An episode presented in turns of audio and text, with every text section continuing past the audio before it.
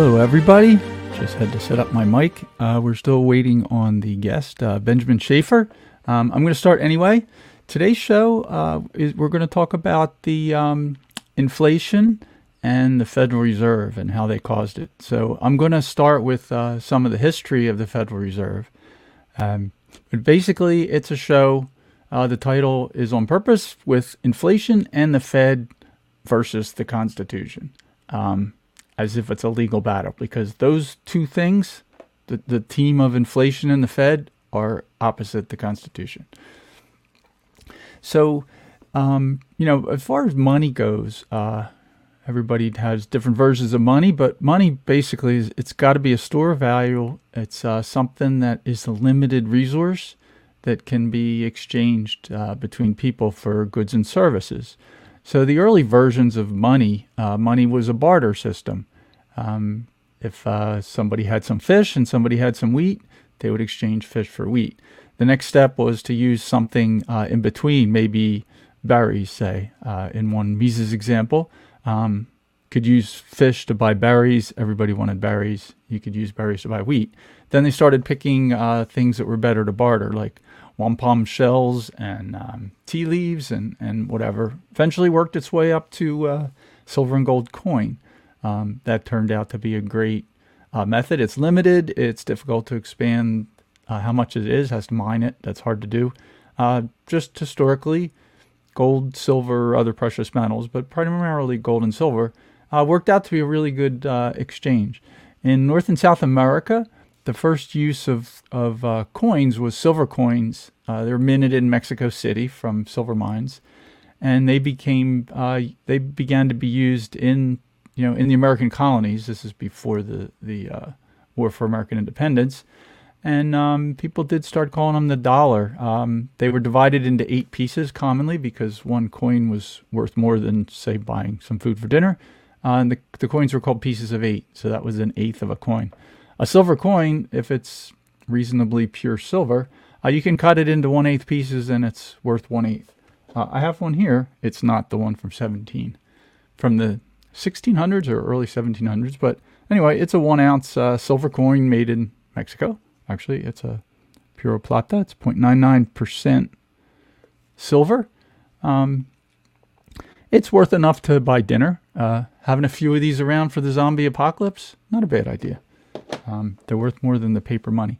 Anyway, that was the first one used in the United States. Uh, some people began calling them a dollar. Um, there were various forms of paper currency and paper uh, reserve notes, they call them, or receipts from gold. So, uh, one of the first banking systems with gold was that people could take their gold, put it in a, a, a place that held it, basically a bank, an early version of a bank.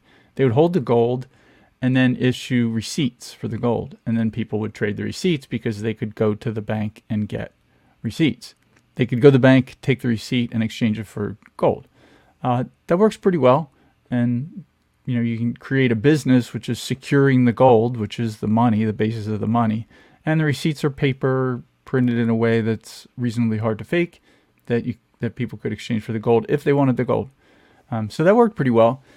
The problem happened is that uh, in the, don't know when it actually started, but in the 1700s, um, 16, 1700s, there were banks, quote unquote banks, that started printing more receipts than gold they had. Now that does work as long as everybody doesn't come and get their deposits. So if, for example, you have a certain amount of gold, say $100 worth of gold in the bank, um, and everybody has $100 worth of gold. Originally, the banker might print $100, you know, a receipt for $100, and it could be divided up, say a bunch of receipts for 50 cents um, for all the gold that you had.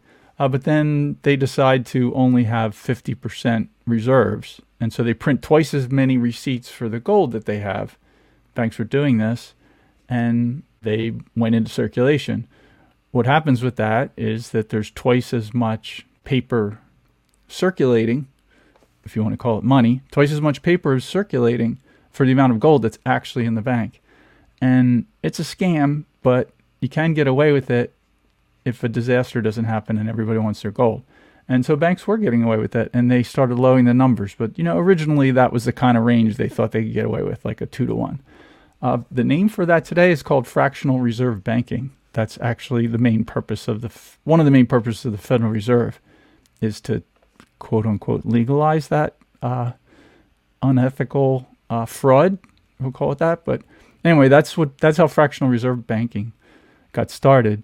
Um, anyway, when um, the uh, American War for Independence started, 1775 or so, uh, 76 is when the 13 colonies declared independence, formed independent states, um, began the Union. They started printing fiat paper money called the Continental. Uh, Thomas Jefferson was adamantly against that, uh, but Alexander Hamilton was for it. He's the big government central bank guy. Um, so that was a that was an argument going on at the time, but that's how they funded a lot of the uh, war for American independence was with basically fake uh, paper money, fiat money, which was in the end a disaster. Although it did help get them through the war because of how that works. The military suppliers um, they get the first cut. The central banks that the banks that distribute it they get the first cut at the money when it's actually worth something, and then over you know six months, a year, two years prices decline because there's more money in circulation than is real. Anyway, there's an old expression from the, the 1700s called that ain't worth a continental, or that isn't worth a continental. They're talking about the continental dollar, which was the first fiat currency in the United States. Anyway, um, that failed. That was a disaster. You can't do that, as we see today with the U.S. dollar. Um, so they went. They started using the uh, the coins. Uh, Thomas Jefferson was a big proponent of that. They were using the, the Mexico City printed silver coin. Um, when they made the Constitution, they um, had a had a provision in there that only gold and silver coin may be used by a state for for money. Uh, that's in the 1787 Constitution that was ratified by the 13 states. So that was where that started. Then uh, Hamilton set up the first bank of the United States as the first central bank associated with the government of the United States. Um, that failed. That was a miserable failure. Uh, that was ended Jefferson helped ended that along with some others. Um, they went back to using uh, gold and silver coin. In 1816, uh, there was a second bank was created that also failed. Um, that lasted about 20 years, and it was also a fiscal disaster. Same thing with uh, paper money. They were printing paper money. They were doing fractional reserve banking. Same kind of problems we see today. Uh, that failed. Uh, it caused uh, bad inflation problems. It caused boom and bust cycles. The whole bit. Same stuff we see today. That's what the second bank caused. So in 1834, they fixed that by going back on the gold standard. Um, the United States went on the gold standard for the first time for real, as far as the dollar goes, in 1834, and that fixed the problem. It resulted in a in an economic boom. Um, people started investing. Uh, you could track what money was worth. Uh, it was a good thing. People then recognized it was a good thing. That ended in 1862. Guess what was going on? That's the war that Lincoln started. Um, the War for Southern Independence, or some people call it the uh, the War of Northern Aggression. I prefer the War of Southern Independence for the name of that. I'll talk about it later, but it wasn't a civil war. Um, that's from the winners writing the history books. Anyway, that was 1862. Uh, United States central government, the general government, went off the gold standard so they could print money to fund the war. That's the normal normal reason to want to start doing this. Uh, they printed something uh, with green ink that was dollars but not redeemable in gold. So there's gold circulating, there's dollars circulating, which were redeemable in gold, and there's what they eventually called greenback circulating. Uh, that was the Lincoln thing in Congress at the time of Lincoln. Um, this central fiat currency, which was not redeemable in gold. And again, what happened is it did help get through the war. Military contractors supplying guns to the northern armies. Uh, they got a lot of money. The banks did well. Uh, the government did great. It expands their power. Um, and in the end, it's an inflationary disaster, and people wouldn't use greenbacks anymore. So eventually that failed. And so in 1979, because of the failures, they went back on the gold standard. The United States went back on the gold standard. That caused a huge economic boom probably perhaps one of the biggest in American history. Uh, and all it was was returning to sound money. That's what happened. They returned the dollars back to, to sound money. and based on gold, backed by gold. So that's that was 1879. Uh, the next several decades were very were great economically. That's the whole. That was when the whole machine revolution was going on. Um, good times in America then. Then what happened is uh, you get these uh, J.P. Morgan, Nelson Rockefeller. Uh, these guys they start thinking about how to go back on to a central bank, and the reason is they want to make a ton of money and be able to inflate the currency. So they held a secret meeting in Jekyll Island. A bunch of bunch of bankers at the time. This is uh, right around the turn of the century, uh, uh, and they started planning on a new central bank, and that eventually became the Federal Reserve. Now, right from the beginning, this was a secret organization. The the Jekyll Island meeting was actually a duck hunting trip, quote unquote. It was a week long vacation for duck hunting in Georgia on a uh, barrier island in Georgia, Jekyll Island, which is now a beautiful resort. Um, and it was it was held in uh, one of the Morgan uh, resorts, and it actually was a secret meeting by these bankers and a couple people from D.C. Um, and they created what eventually became the Federal Reserve. In 1813, the Federal Reserve was established as the third central bank of the United States with the power to print fiat money. Once again, same problem. The people who make out with this deal are three the government, the banks, the, the central banks that get the new printed cash first, and everybody that's closely associated with the government. Like right now, it's uh, defense contractors, huge beneficiaries of this this scam, this fraud. Um, I'll talk a little bit more about that, but that's when the Federal Reserve started the value of the dollar since the Federal Reserve started uh, has dropped to a few percent of what it was in um, in 1913, like almost all its value. And it's a logarithmic curve that's tailing off to zero. It's essentially becoming zero. You know, eventually it will be zero.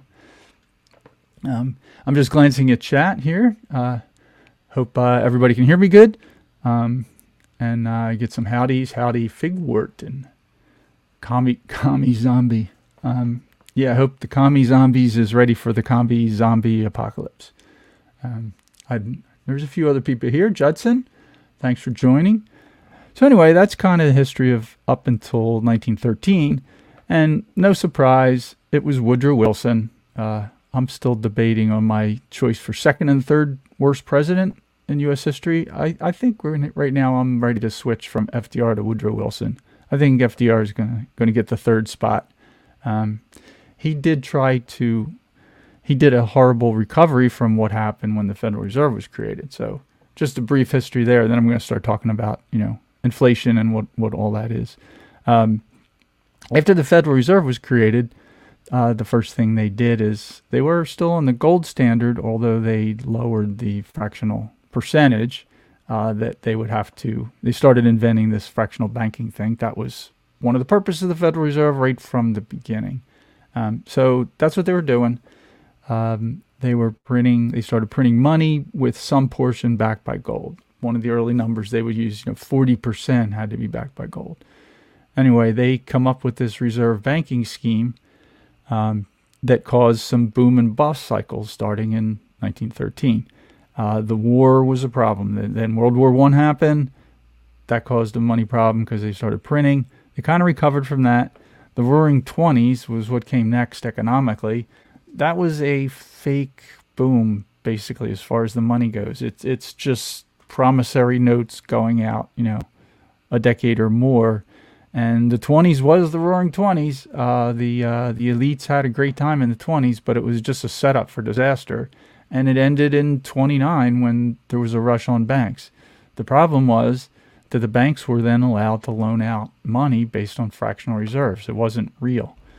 So, you know, a, a, an easy way to think about this, what they were doing, once you establish fractional reserve, like the story I talk about the, the gold banker. So, if you have a dollar, fractional reserve would mean that a bank is allowed to retain a portion of that dollar and loan out more based on what's there. So they can retain, say, if it's it started out 50% was a common number, uh, and then the Federal Reserve pretty quickly got down to 10%.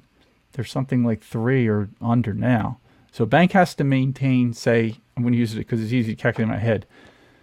A bank is required by the Federal Reserve to maintain 10% reserves. So that's reserves on hand uh, for depositors. So if a depositor puts $100 in, the bank has to maintain $10 of that, but it does it for all of the depositors. So if a guy wants his $100, he can go to the bank and there's $100 there. But he's actually only getting $10 of his own money because the rest of it isn't there anymore. It's been loaned out. So the way fractional reserve banking works is the Federal Reserve has $100 and maybe it's backed in gold. It doesn't actually change either way. Say it is backed in gold and it was back then. It was in 19 was in the 1920s. They declare 10% the reserve uh, bank and the reserve uh, amount. So the Federal Reserve has $100 worth of gold, backed by gold, say. And they can take that $100 because they're only required, they require themselves to only maintain 10% reserve. Then they can create another 900. So they have 10% of it, which is 100. They create another 900 they lend that 900 out to the commercial banks, the big, the Federal Reserve, the main banks. They lend that out to commercial banks. Now the commercial banks get this 900, which is paperwork. Now it's uh, numbers on a computer. They get the 900. Now they have to hold 10% in reserve. So they hold the 900 that they got from the Federal Reserve, which is paper, and then they lend out 9,000. So they have 900 in reserves and they lend out 9,000.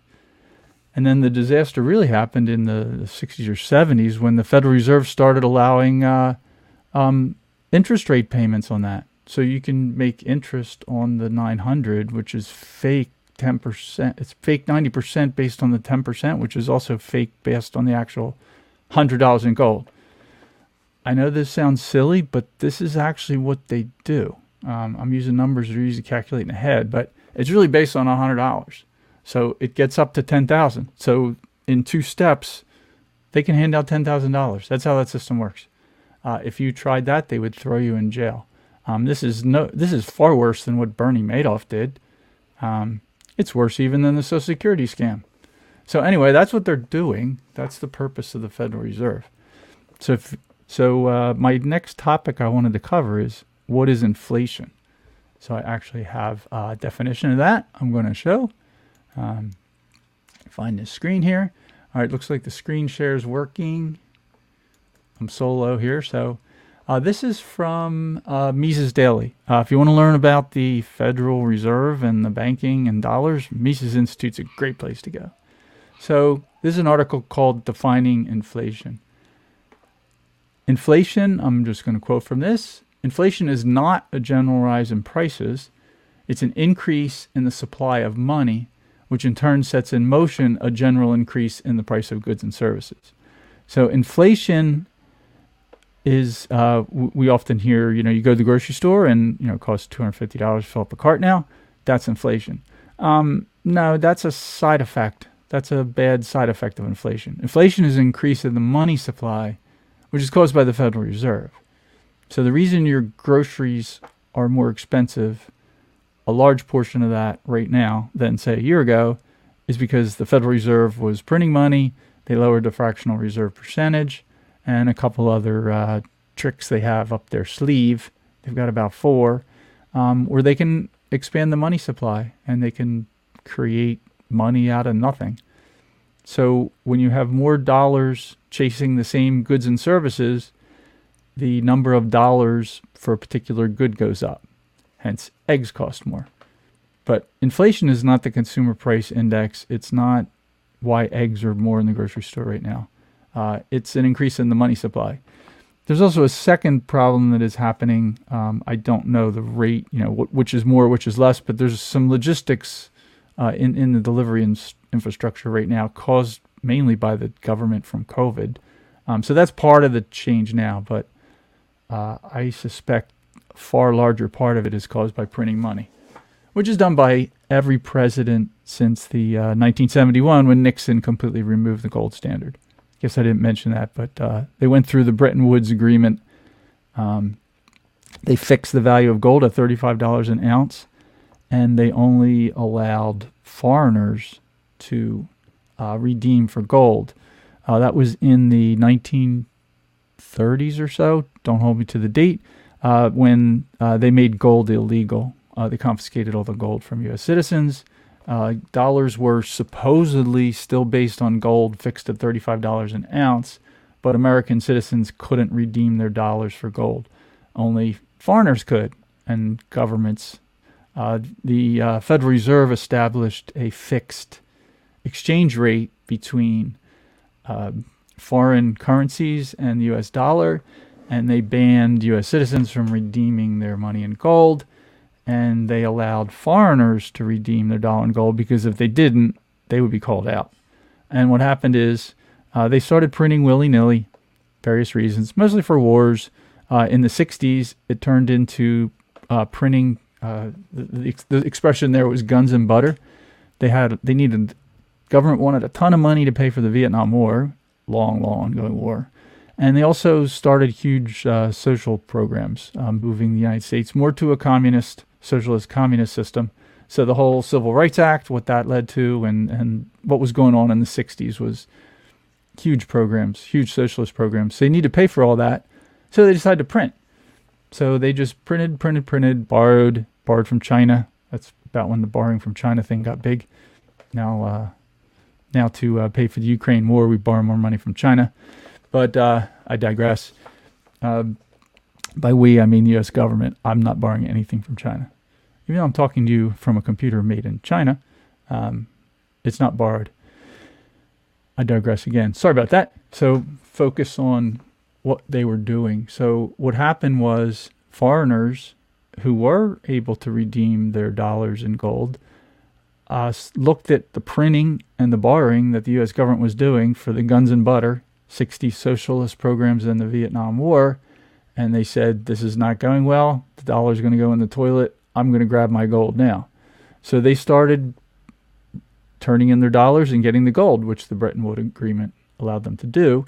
Uh, when that happened, the uh, pretty quickly, within about a decade, the gold reserves, which were were still on sort of the gold standard with a 35 per ounce fixed value, um, the amount of gold held by the United States uh, in a little while got to be under half of what the outstanding dollars held by foreign citizens were. So, in other words, the U.S. no longer had uh, even half the gold, or they had about half the gold they needed to pay back everybody, and they saw where it was going. It's an inflation problem. It's caused by inflating the money supply. This definition right here in front of you from Mises. Inflation is an increase in the money supply. That's what causes this problem. There's more dollars in circulation chasing the same goods and services based on the same amount of gold. The gold wasn't changing. The gold in circulation and held wasn't changing enough to matter. Um, and that's bullion, gold coins, jewelry, and the little bit that gets mined every year. Um, that it, it's pretty close to a fixed supply. So they saw that coming. 1971, Nixon just declared, "All right, well, we're ending this whole $35 thing." Completely took the U.S. off the gold standard. Now, rather than looking at the problem, which was inflation caused by printing fiat fiat money based on nothing. They took us off the gold standard, took the US off the gold standard. There's the disaster. That caused a huge hook in price increases because they started printing. And now we have, you know, Trump for in the COVID last year, he they printed more money than any time in US history. Uh, biggest bill ever, right? Trump was bragging about signing the biggest bill ever.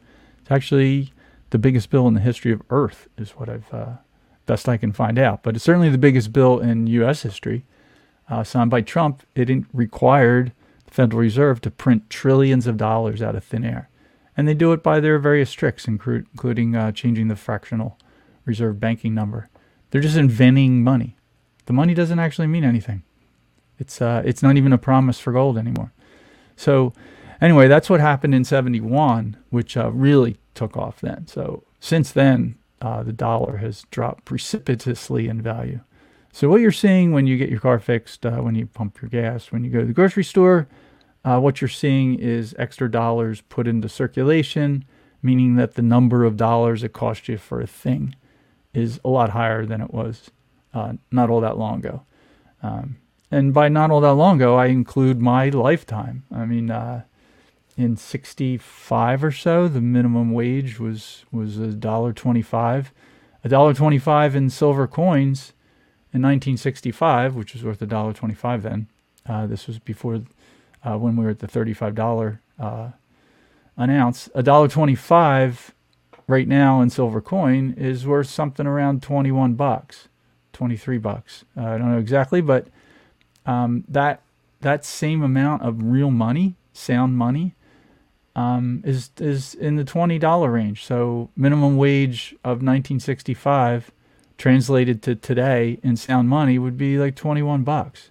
So you know we don't need minimum wage increase. We need sound money. If you want to fix for people who believe in minimum wage, which I don't, I don't believe in slavery, so I don't believe in minimum wage. It's the same position rationally. Um, I believe in free association, so I don't believe in minimum wage. But for those that do believe in minimum wage, uh, we don't need a minimum wage change. We need a sound money change. Minimum wage would just between 65 and now, minimum wage would be 21 bucks or so. Anyway, in, in, in dollars today. So, anyway, that's the definition of inflation. Um, the uh, consumer price increase uh, rate from uh, in 2022, the definition was changed.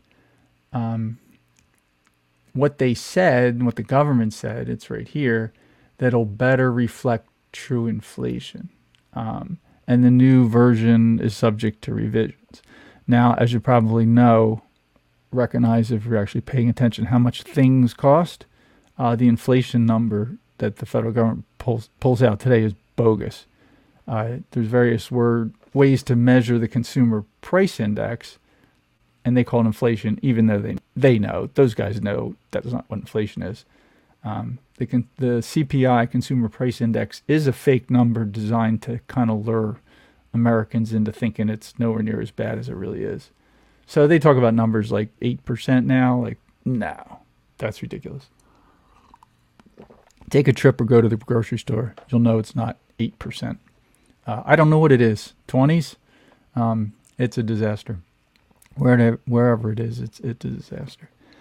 So that's a definition of inflation. Um, so the Federal Reserve, I was going to kind of cover what the Federal Reserve um, actually is for, according to the Federal Reserve, which is which is always a funny source to look at. So, what does the Federal Reserve think the purpose of the Federal Reserve is? What they say, uh, the Federal Reserve often reserve, referred to as simply the Fed. It's a central bank of the United States created by Congress to provide the nation with a safer, more flexible, flexible, that's an interesting word, and more stable monetary and financial system. And as I said, it was created on December 23rd, 1913. President Woodrow Wilson, worst president number two, signed the Federal Reserve Act into law. Um, so, uh, December 23rd, this was a Christmas present, huh? This is a Christmas present for the central banks, the big central banks that are closely connected with the uh, government, the Federal Reserve, the completely secret, still is secret Federal Reserve operation started by a bunch of people in, in a secret duck hunting meeting, a bunch of bankers to benefit the government, the big banks, the big central banks, and the people that are closely associated with government, military contractors, for example. Um, you know, just as a side, you know, the Dow, you know, S&P 500, Dow is down a lot. Like we had uh, some real good bull years in the stock market. Uh, that's all fake too, of course. It's a game. It's a fraud game. But uh, just as an aside, that comes because Wall Street is one of the beneficiaries of this scam, this Federal Reserve scam. Um, the same as the central banks get the money, what happens is Wall Street gets the money. So the stock market gets the money. If you look at a graph, I don't have one handy, but a graph of the S&P 500 versus the expansion of money by the Federal Reserve, they track nicely. Of course, because it's the same problem. The same way that the Federal Reserve, when the Federal Reserve prints money out of thin air through their uh, three or four tricks, a lot of that money ends up in the stock market for the same reason it, it goes to the central banks, it goes to the government, expands their power, buys votes, uh, and it goes to um, the stock market. That's a safe place to put it. And it's a reasonable thing to do. I would do it too. Um, it's a game if you want to play the game um, and keep your money in dollars. Now, there's reasons not to do that, but there's also reasons to do that. I understand both sides of that, that question. So that's what happens. The stock market basically tracks the printing of the money up until the whole scam collapses. And every once in a while, you have a bust. Um, the 2000, the uh, the the depression, 1929. That's one of them. Um, there's been several. There's been two real big ones in my lifetime. The housing bubble was part of that, um, and the one that's currently underway this year is probably is a smaller version of it. Um, maybe I don't think this one's going to be as big as depression, but it's going on. So the value is dropping, caused by the printing of, of money. So anyway, this is what they claim the Federal Reserve is for. Uh, just just look at some of these words they pick here. All right, safer. Uh, that's pretty funny. Like what's happened is the dollar is no longer a safe repository of value of wealth. So the dollar is a disaster since the Federal Reserve was. So no, it's not safer. It's it's less safe. It's far less safe. It's not safe at all. Um, more flexible.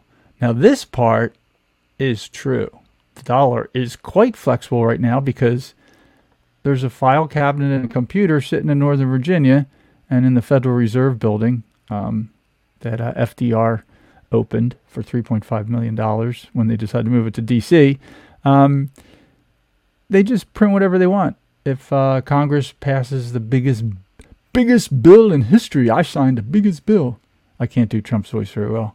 Uh, when they do that, they borrow some money from people who aren't born yet, and they print a bunch of fake dollars. Uh, printing is a great word for it because it's counterfeiting. It's a form of counterfeiting that that uh, you and I would be in jail or the death penalty for doing. Um, but now nobody even gets held accountable. Uh, Federal Reserve Chairman can get the Nobel Prize in economics for doing something like this. Um, one of the worst economics, probably the worst living prominent economist, just won the the uh, Nobel Prize in economics. So you know what uh, those people think. Um, total Keynesian. He uh, supports all this crazy money printing. Doesn't believe the dollar has any intrinsic value. You can print whatever you want, and that's the best way to run society. That's a Nobel Prize in economics these days. That's crazy. Again, I digress. It's all money topics. Um, I'm just going to check, but no, I still don't see the guest. Our guest for this would have been awesome. I think we're going to have to reschedule. Um, just for those who haven't seen him before, this would have been his third appearance uh, on Unsafe Spaces. Benjamin Schaefer, he's the uh, general counsel um, and also marketing uh, services for Goldback. It's a gold-based alternative country uh, currency. Um, I've talked about that before. I won't go through it again, and there's a whole show on it from uh, August or so. Rebel Civics. Um, Benjamin is uh, deeply interested in the Constitution. So he's an attorney who managed to get through law school uh, and still he understands the Constitution really well. So I hope to have him on again. Maybe we'll uh, cover this in a shorter fashion. Um, I uh, he probably knows more about this history than me. That's actually his whole thing now is is sound money. So anyway, I am winging this a little bit on what I know um, and some notes. So the the um, the the Federal Reserve uh, more flexible. I was at. Uh, it is more flexible. They're they're being honest there um, in this claim. They've made it so flexible that the value of the dollar is meaningless. It's whatever they type in the computer tomorrow. That's what the dollar's worth. Uh, more stable. No, that's just silly. If you look at the thumbnail uh, for this video, it shows the dollar since 1913 going from up here, it's a hundred dollar bill and it's cut with the line, blah blah blah blah blah. It's you can tell it's not quite zero yet, but it's pretty close. It's within a few percent of zero from what it was in 1913. So no, it's not more stable. Um, what they've done is destroy the financial system for their own benefit. So the Federal Reserve was created on December 23rd as a present for the government, the central bankers, and those closely associated and in financial gain from the federal government. That's why Woodrow Wilson signed it as the Federal Reserve Act. So, anyway, here's the four areas conducting the nation's monetary policy by influencing money and credit conditions in pursuit of full employment and stable prices. Now, if you look in this little book, which is what the federal government's allowed to do, uh, you'll notice full employment uh, and stable prices isn't part of that. The one thing that the federal government can do to help with stable prices is follow this, where it says no, uh, that only gold and silver coin shall be used in tender of payment of debt. That's still in there. I don't understand why they can ignore that, but that is still in there, never never uh, removed or changed. Um, anyway, uh, full employment is not the job of the general government. Um, Thomas Jefferson would roll over in his grave thinking that's what this led to, and George Washington would bring a thousand men and cannon to the protest in front of the Federal Reserve Building. Like you, you can't. That is that ain't those guys' jobs. Um, supervising and regulating banks and other important financial institutions, student loans, for example, to ensure the safety and soundness of the nation's banking and financial system and to protect the credit rights of consumers. Uh, I, don't have to flip through. Uh, that ain't in here. This is this is a scam. It's a legal scam, and also as a practical matter, they're horrible at it. They did a horrible job of this. Um, but what they did do is protect what they consider important financial institutions. So banks, uh, they're doing well. The big banks, the ones that survive, the you know 99% of the banks that didn't survive the, all this consolidation and following these rules, uh, they're all out. They're not the ones that are, have advantage. Um, but the big banks, the the few big banks that are remaining, and are buying up all of the um, uh, smaller banks and and absorbing them, uh, they're following the scheme. I'm not saying I even blame them. They're faced with a business environment that includes the Federal Reserve and the IRS and other three letter agencies, another dozen or so that will come down on them if they don't follow the DC rules. Uh, they're operating in this criminal cartel environment as best they can. Um, and in the end, you know, when, when a corporation gets the size of the huge banks today, Chase, you know, whatever, um, when they get that big, regulatory capture is the phase they go into. They're long past the entre- entrepreneurial stage. Uh, regulation is good because it prevents startup. Uh, you think you could start a bank today with, with the IRS and, and Federal Reserve regulations? And um, no, you, you need a team, you need a building filled with software people to to write your tools, and you need another building full of of finance people to keep track of all the changes in legislation, another building full of accountants to fill out all the forms. Like, no, you, you can't just start a bank uh, like you could 200 years ago um, with with some money and you know safe and and uh, good moral principles. That's not enough to start a bank now. All right, that's number two. Um, the credit rights of consumers. Uh, I, I don't. It's hard to even determine what credit really is in an environment when the dollar has no basis in anything. Um, maintain the stability of the financial system and containing systemic risk. Now, these are the guys who, 10 years into their existence, caused the Great Depression. So, no, they're not too good at that. Um, risk that may arise in financial markets. Now, I think uh, I have to recognize that the primary risk that arises in financial markets is the Federal Reserve. So the best thing the Federal Reserve could do to contain systemic risk is to completely disband and let uh, sound money take over. All right, number four, providing certain financial services to the U.S. government. Uh, print whatever dollars Congress wants. If they need another two trillion for the war in Ukraine and and dole outs to uh, military contractors in all 50 states so that the representative can get reelected from his district by by producing jobs. That's a certain that's one of the certain financial services the Federal Reserve provides to the US government. U.S. financial institutions. I've already discussed what they're doing with the banks. Uh, oh, yeah, they provide certain financial services to U.S. financial institutions. They certainly do that. And then foreign official institutions. That one's interesting. Uh, sure, Chinese government holds a lot of U.S. debt. Um, Ukraine, we, we've sent uh, hundreds of billions. What are we up to now? 100 billion um, to Ukraine in the last year. By we, I don't include myself. I made the mistake of thinking that the federal government is us. It's not. Uh, if there's anybody from the federal government watching, uh, it's because either they have a job with the federal government. That's fine, depending on what you're doing. I hope you're not working for the IRS, though. Um, or maybe uh, Unsafe Space is finally reaching our uh, reach goal, and somebody from the FBI and IRS is watching this show. That's cool. I would be a feather in my cap. I would consider that a mark of success in, in reach of unsafe space.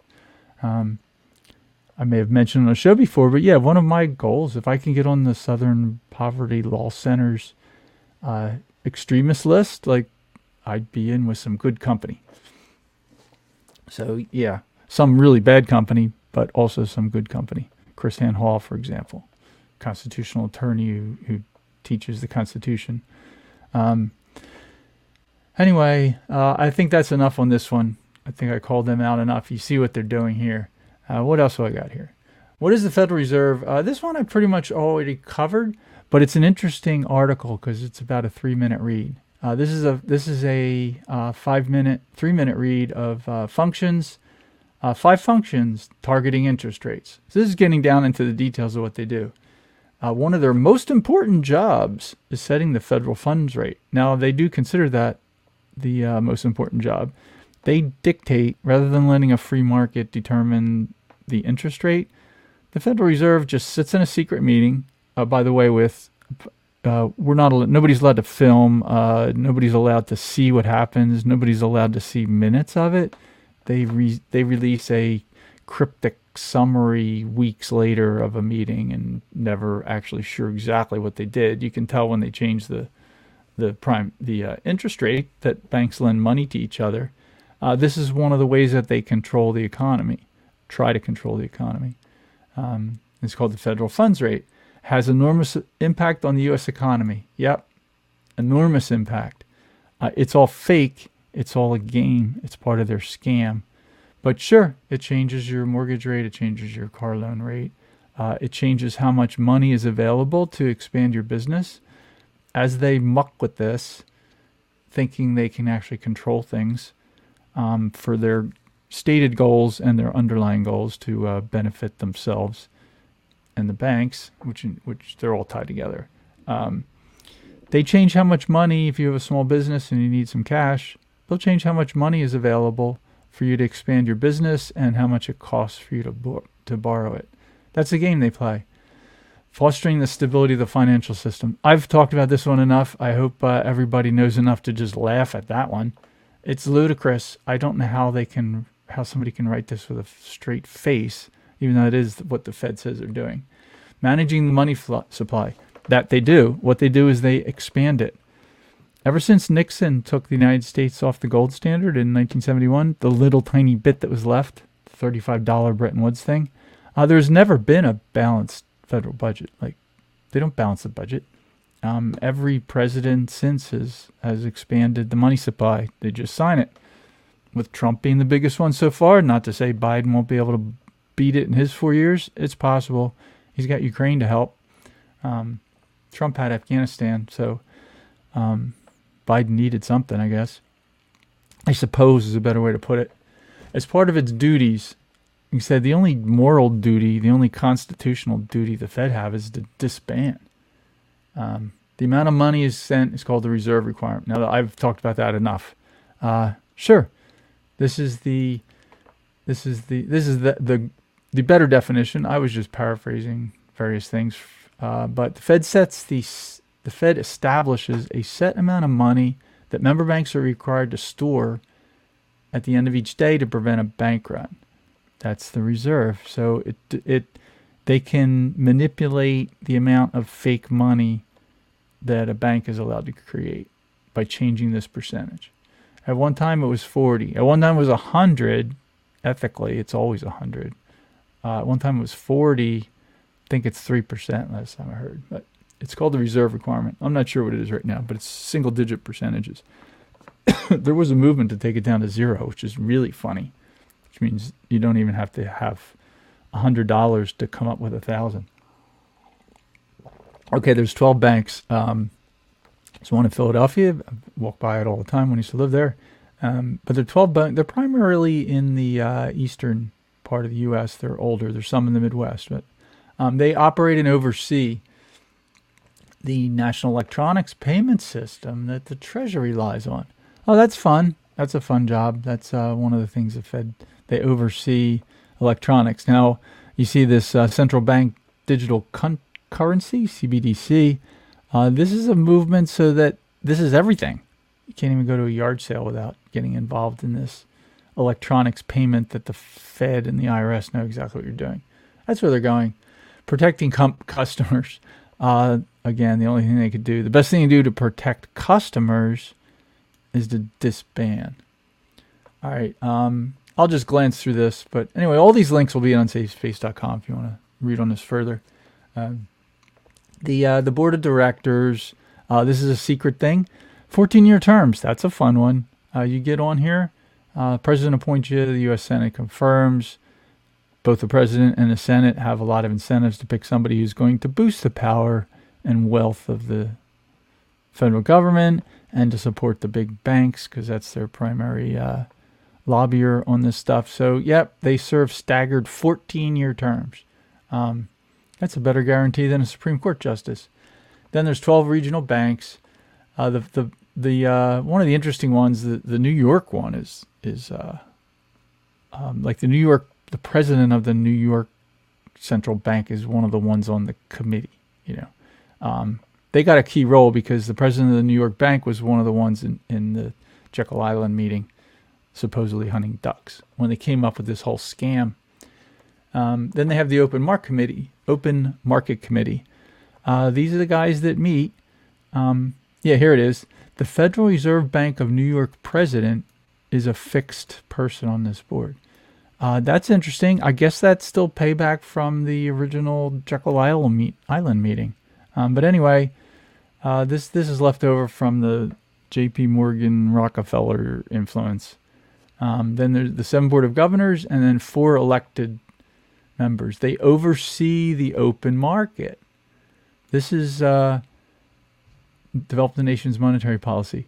Um, you could read the Communist Manifesto and see words like this. Uh, the the uh, you know the founding documents of of communist the, the Russia of Stalin and, and Lenin. Like, of course they oversee the market. Um, that's that's their purpose. Uh, they adjust interest rates to promote stable prices. Now they do adjust interest rates but they have no clue what they're doing. You can look at the effects of what they're doing, adjusting interest rates, and they they have they obviously have no clue. Like they're not able to do what they say. Uh, control inflation.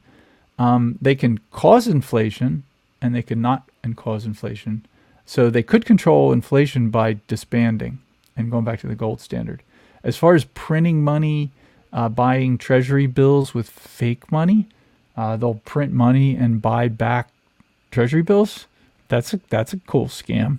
So the person selling treasury bills to them makes money. The money's all fake.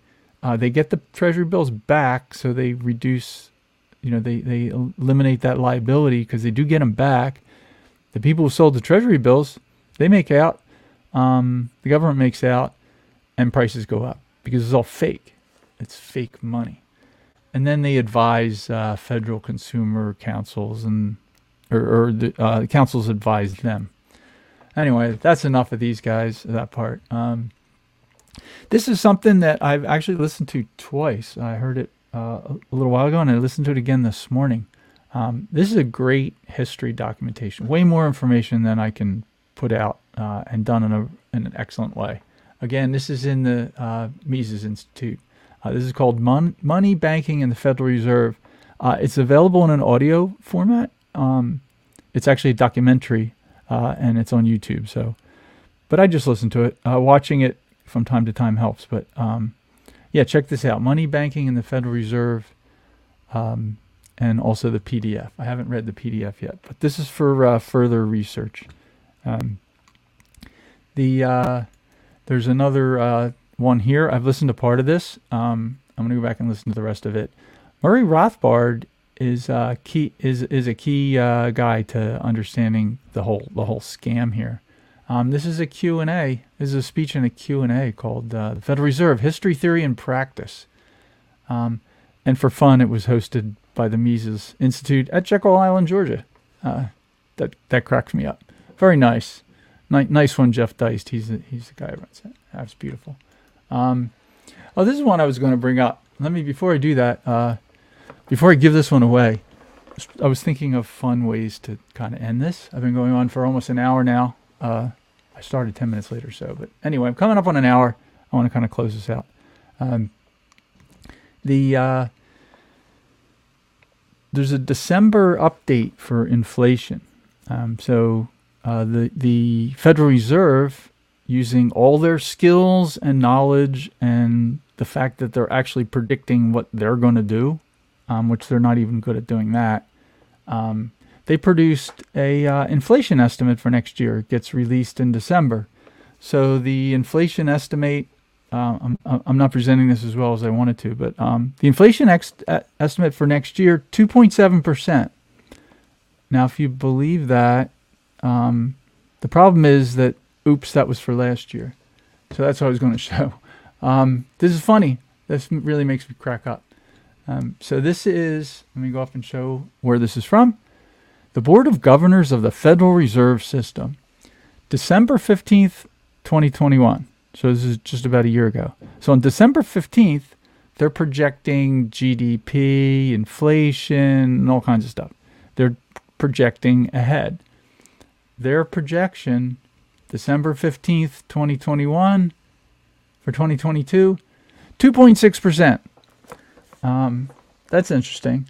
So the first thing I'll note is uh, they got two digits of accuracy there 2.6 like it's not 2.5 they're saying 2.6 now they do have a, uh, a whole range 2.0 to 3.2 so the upper end of what they expected for this year is 3.2 the lower end 2.0 so if you look at december 15th of this year the prediction of what the federal reserve says next year's going to be here's a data point for you December 15th last year, they predicted 2.6% for 2022, 2.3% for 2023. Now, do you think inflation is going to go down in 2.3 tenths of a percent? And then 2024, 2.1, and in the longer run, 2.0. Now, 2.0 is their goal. That's that's for whatever reason they pulled out of their ass. The Federal Reserve says that's their target, 2.0. Now, if you look at inflation since the Federal Reserve was created, uh, sometimes it's 10%, sometimes it's 2%, sometimes it's 20%, sometimes 15. Uh, last year for a while looked like it was like maybe going to be negative. Interest rates were going negative, which is crazy. That's a crazy thing. Um, so no, these guys have no clue, or they're lying. Those are the two possibilities. Now, I happen to hold the opinion that they do have a clue, and they're lying um, because they understand what they're going to do. And a large part of this, the majority of this comes from what they actually do. So all this is, it's not a prediction of what's going to happen in the market. It's a prediction of what they're going to do. So this is the guys predicting what they're going to do the next year. And they were off by a factor of 10 or 20. Uh, who knows what the inflation is? It's probably 20% easy. Um, depends on how you measure it. You can't use the CPI that the government put, puts out consumer price index because that doesn't actually say what it is. So um, this is pretty funny. Uh, this is as amusing as the people who can't predict if it's going to rain tomorrow also claim they know the temperature of the Earth to two decimal point accuracy 100 years from now. So yeah, this is the same same camp of uh, government folks providing those numbers. So yeah, these are these are probably the climate scientists are uh, more accurate than the Federal Reserve and their predictions. And the climate scientists aren't the ones that actually get to make the change. like the Federal Reserve. So anyway, this one this one made me laugh. Um, you can find this at the website. Um, it's at the federal government's website, the Board of Governors of the Federal Reserve System, the central bank of the United States provides the nation with a safe, flexible, and stable monetary and financial system. How can you not laugh? Like the, the guy who wrote that, he must have been cracking up. How could you not just be laughing out loud trying to type that? Like, ha ha ha, these fools, they're going to read that? That's just silly. I don't get it at all. Um, what did I have up here last? Oh, uh, fiat and gold. Uh, this one, I'm not going to get too far into it, but um, I do want to talk about like what real money is. Uh, so, real money, um, this is fixes for broken monetary base. So this is a uh, Mises Wire article. Uh, it goes through the uh, laboratory of history. Great term. Um, they just talk about how we got here. Here they're talking about greenbacks and Civil War. I had brought that up. Um, anyway, their the their end is the only way to fix this, if it's possible, you have to return the U.S. to a sound money system. They talk about, um, they don't, because you can't predict the demand for for a gold money base if if they did try to convert. And there's a there's a problem here. I want to find this um, statement. It's a, it's a challenge because you don't really know what the effect would be right now the current monetary system is such a disaster um, that to try to, to, to actually change this into a sound money system has a lot of problems um, because of what's been, been created. So I don't know if it's possible. Um, this, uh, what looks like a very knowledgeable person working for Mises, uh, he's saying it's possible, but it's it's a tricky thing to do um, because it's so far gone. Uh, it's just so far outside of, of any kind of anything that's even approaching stable money that to fix it by going back to stable money at the federal level, I don't know. And as a practical matter, it ain't happening anyway, right? Uh, this is not going to happen. The, the, the economic system, in my humble opinion, the economic system is going to essentially collapse uh, before they would ever do this. Uh, I think you have to look at the collapsitarian uh, viewpoint here for whether this can happen or not. Um, I, I don't think it can until we get a collapse. It would take a disaster larger than Lincoln's disaster with the greenbacks at the Civil War, larger than the continental fiat dollars printed by the Continental Congress before there even was a U.S. dollar, uh, before the gold standard and silver was established. Um, and again, that's back when Thomas Jefferson took a took a look around. I think he was he was uh, I'm not certain he was probably in the Virginia House of Burgesses then. It was um, before '76. Um, they took around they took a look around. He took a look around. He was adamantly against fiat paper money as a, as an economic disaster that they had seen happen over and over. Europe um, and in parts of the U.S. with all these private banks. Um, he saw the uh, the gold the silver coin minted in Mexico City as the best thing to use for the dollar. Um, and that's what he wanted to do, and they did they did use that for a while. Anyway, um, this this journey to sound money, I don't know if it's possible with the general government with Washington D.C. at the time. Um, there's some articles in the Mises Institute for how to get there, uh, but uh, it could cause a, a deluge of, of deposits. Um, there's a lot of possibilities for what would happen if they even tried. And there's no way the current Republican Party or the current Democrat Party would ever want to touch this. They the, the Uniparty loves this scheme. There, there's no way. Uh, if they believe this, then Ron Paul would have been president for two terms. Rand Paul would be president right now. We could have had him, uh, but no, he couldn't even come close in a primary. Um, if if the country, if the Republicans, like like they always care about the unborn, the Republican Party in D.C. could care less about the unborn. Uh, otherwise, they wouldn't be borrowing and printing money that the unborn have to pay for. They don't care about the unborn. It's just a political thing. Uh, even though there are people who actually do care, the Republican Party is not the answer. And everybody knows the Democrat Party is not the answer. So I don't want to start talking about what we do, but seems to me we have to give up and divorce DC and establish a place with sound money. Anyway, I won't get into that today. Um, I had a bunch of pictures I was going to show uh, and talk about. Um, I'll see if I can pop them up. Um, I was hoping to do it while the guest was speaking, but um, the um, uh, the the history of money in the U.S.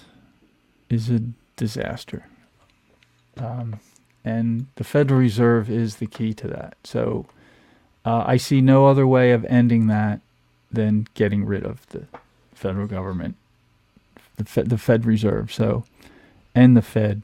Um, let me see if I can stop the share here, and I'm just going to pop up a couple of uh, fun pictures when get to them. Um, and bear with me for a minute. I'll check chat. Uh, Joe Byland says, I've heard colloquially that states go defunct through bankruptcy more than war.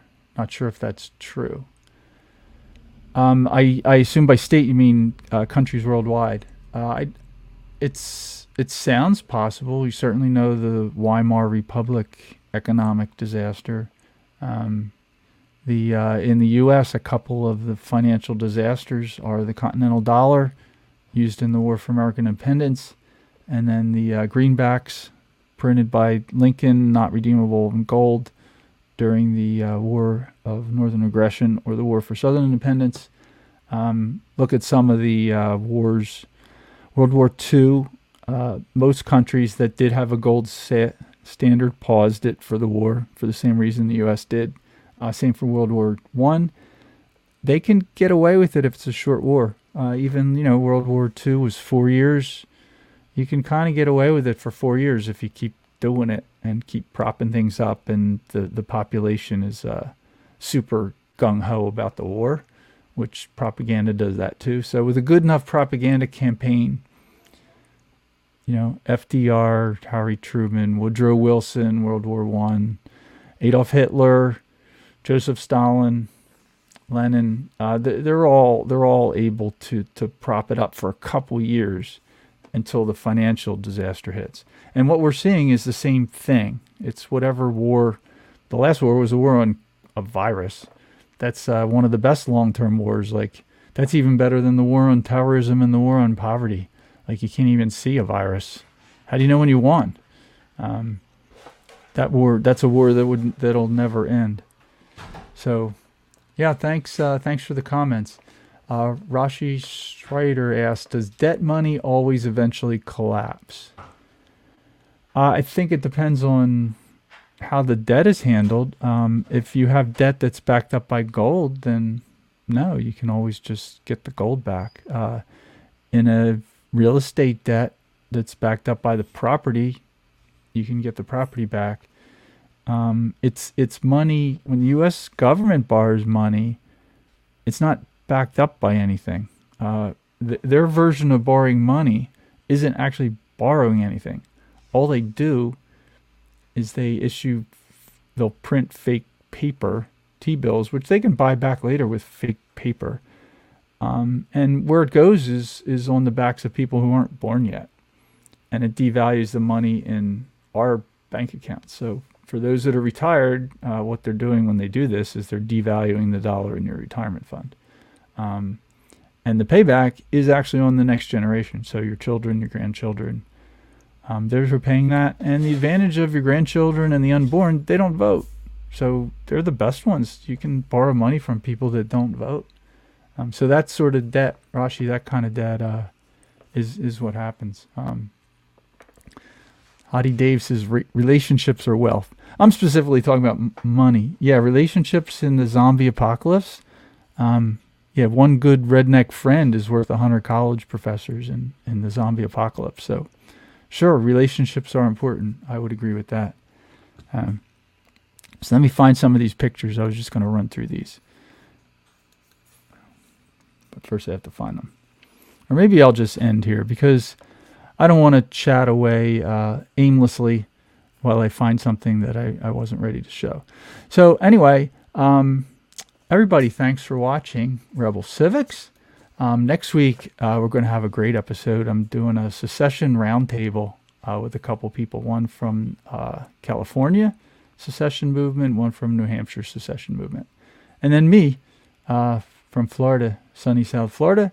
I'll talk a little bit about the uh, Flexit. So hope to see you next week, next Wednesday, noon Eastern, on Rebel Civics.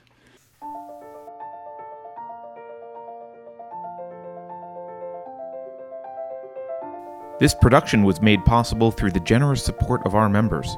To join our community, visit unsafespace.com. Unsafe Space is an online publication for individualists interested in subverting authoritarianism and ushering in the next Enlightenment. For biting analysis and nourishing composition, or to sign up for our weekly news brief, The Abstract, visit unsafespace.com. Thanks for joining us today.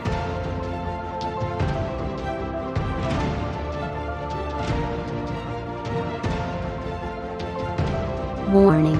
This is an unsafe space. Dangerous ideas have been detected.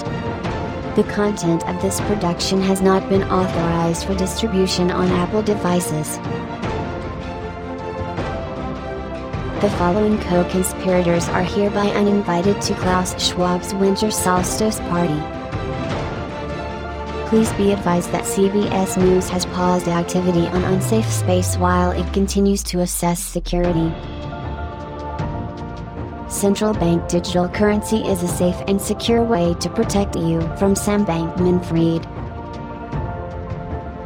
If you think about it, no one should be allowed to express opinions. But don't. Think about it, I mean. That's not your job. Thinking has been scientifically proven to be less efficient than compliance.